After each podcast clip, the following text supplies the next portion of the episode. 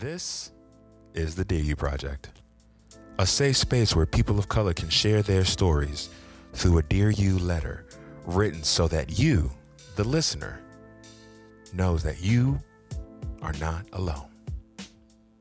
I am your host, PJ Ryan, and once again, welcome to the Dear You Project. Hey guys, hey guys, hey guys, welcome back to another episode of the Dear You Project. I am your host, PJ Ryan, and welcome to day 11 of the So Here's What I've Learned series. Before we get into it, I just want to point out how this is the 11th episode in the 11th month on the 11th day. And this right here is something that speaks to my soul. This letter, this conversation, that speaks to everything that I stand for, and also to what others have said as far as positive traits when it comes to me. And I couldn't do this without learning. I couldn't accept that without really learning and understanding its meaning and how it's actually helped me be a better me. So, all right, you know, enough of me talking. We're just going to go right on into it. And here's the letter.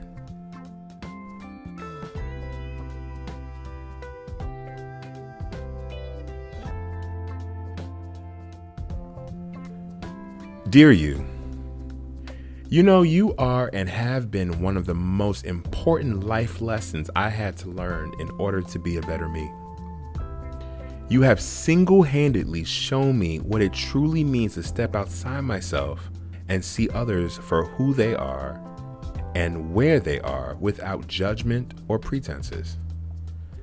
I find it so unbalanced when so many people claim to be an empath but truly have no idea or understanding what it really means to be empathetic to one another. It's actually ironic that a Libra would sit here and talk about anything being unbalanced. Yeah, I know. But since we are always called unbalanced creatures, embracing you for your true meaning and power has truly kept my scales from tipping over. Before that, I was an absolute mess. I can remember when I was younger, one of my main issues when it came to dealing with communication was talking to your older sister. You know her tact. It was so difficult to walk any path with her. It would seem that I would always go left when all she wanted to do was go right. I would say whatever I wanted to say and however I wanted to say it with little to no care on how it may affect other people, causing an effect that could be and usually was very damaging to their mental spirit. I've said so many times that I used to be the type of person that would hide behind blunt honesty with an overwhelming amount of sarcasm. That was me living in my toxicity. Because in fact, I was emotionally unavailable to conceive the idea of the other person's feelings. It wasn't until I really had to sit with myself and began to retrain my brain to your good graces. You have become such a major foundational element in my everyday existence. And without you, I wouldn't be where I am today. Heck, without you, I wouldn't even be writing this letter. Because without you, I could never truly understand anyone and their feelings. Ultimately, that means I could never actually really forgive anyone. So, for that very reason, you made all the layers of forgiveness that much more digestible without pushback. You made it possible for me really to see my errors in my past situations and help lay the groundwork for all of the much needed introspection. You have taught me how to be warm to others when they need shelter. A true safe space to let go and release whatever burdens are weighing others down, which in turn made it easier for me to be better to myself. It really astonishes me how closer you have brought me to the Creator, to the universe, and to myself. You have taught me how to listen and not unwarrantedly insert myself in occurrences that I had no business being in. Oftentimes, people don't want you to solve their problems, they just want you to listen. And when you listen, you see them.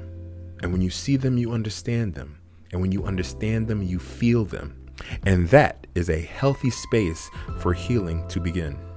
So I thank you for your services, fighting the war within my own head, because I've had to learn that it isn't all about me, nor was it ever. So thank you for being the beacon of light, shining bright for a lighthouse for others who seek refuge from their troubles, if not just for a moment. I am glad to know that through you, permanently coming into my life, leaving no stone unturned through compassion and understanding. I have healthy relationships because of you. I forgive easy because of you. And most of all, I'm at peace because of you. So thank you.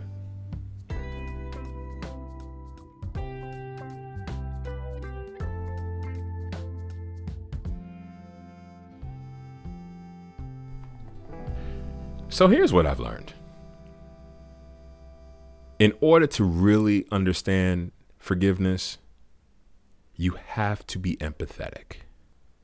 Being a person that says you're an empath because you feel other people's feelings, but in the same breath, you do something to hurt theirs is not only hypocritical, but a walking, talking oxymoron. You can't be one without the other.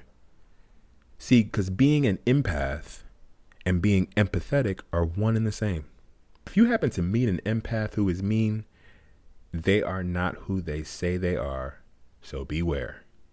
They really still have a lot of property and a lot of real estate in the land of ego. But what is empathy? It's the ability to put yourself in another person's shoes, aiming to understand their feelings and perspectives, and use that understanding to guide our actions. That makes it different from kindness or pity. And don't confuse it with the golden rule do unto others as you would have them do unto you. Because it really should be do not do unto others as you would have them do unto you. Because they may have different tastes. Empathy is about discovering the differences. Healthy relationships require care, nurture, and understanding. A friendship or romantic relationship that lacks empathy is slowly to dissipate. When people only think of their own interests, the other people in the relationships will suffer, no matter what relationship it is. Everyone you meet at any given time is dealing with something that you know nothing about. A lot of people don't walk around with a bullhorn announcing their issues or a graphic tee that says, Hi, my name is, and I'm struggling with blank. That's just not how the world works. I mean, it would be nice because it would be a lot easier to deal with people if you knew up front what they were dealing with behind closed doors. But it doesn't have to be that way if people actually just reinstate in their minds that the fact that this other person is a human with human emotions dealing with human circumstances. So here's an example. Just recently, I was a judge on a competition, and after deliberating with the other judges, it was time to give the contestant their feedback. And it was actually good feedback, except for one thing, one small detail. And in order for me to deliver this detail, I did it the way I would, with just a little bit of charm and just a little bit of humor. Well, that wasn't good enough because all that person heard was an attack. Instead of me going back and forth with them as they began to get disrespectful, I began to pay attention to what exactly they were responding to, their body language, and most importantly, what they heard was never anything I said. So I could have given it back to them exactly the way they gave it to me. But instead, because I knew of a previous conversation that I already knew that they were having a bad day based on something that they were going through, that I knew that they were taking this out on me. So I kept it cool. I kept it calm. Growth, y'all. so later, they eventually apologized because their delivery was out of control. They, stood, they stood 10 toes deep in what they thought, but they could have handled it better. Now, had I not handled this in an empathetic way, it could have gone 10 totally different ways. And usually, when things get that way for me, my temper shows, and that's not a good look for anybody. Here's a tip for y'all instead of actually getting mad at someone who is getting mad at you, just sit back and listen to them. And I'll also add this. As many of you know, I am an alumni of the Black Arts Theater Movement for Stella Adler, which was created by Phylicia Rashad, Michele Shay, Ruben Santiago Hudson, and Stephen McKinley Henderson. And the legendary Phylicia Rashad has said this one thing. When people are angry and they're screaming at you, it's not believe it's not believable. You have to be able to put yourself in their shoes and understand what that underlining issue is. That's what a true actor that delivers an angry line. It's not because they're screaming, but it's because they're hurt. So, what are you hurt about? And in order to know what you're hurt about, you have to think about it for a second. Put yourself in, in their shoes. If you were them and this was you going through this experience, seeing things from their eye, feeling the way they felt because of whatever happened prior to, how would you react? Now, yes, you may have some class, more class than that person did, but still, how would you react? That's just a small example, but there are so many others. But I'm going to leave you with this. Here are six habits of highly empathetic people. Habit number one cultivate a curiosity about strangers.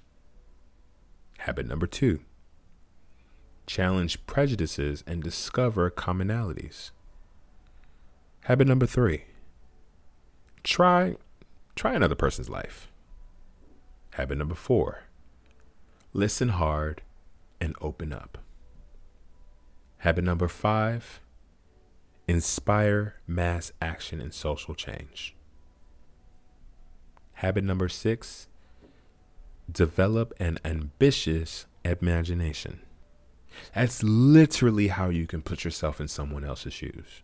That's literally how you can answer the what if question. But we can go deeper into a lot of that conversation later.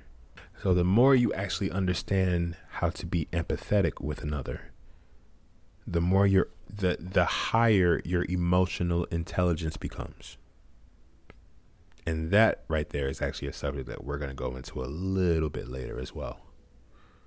So, just make sure that you're doing the best way and don't beat yourself up if you make a mistake, if you fumble but just try at all times to put yourself in another person's shoes. I don't care how big the shoes are to fill, just try them on. Walk a mile. And then just maybe, just maybe, you'll see it differently.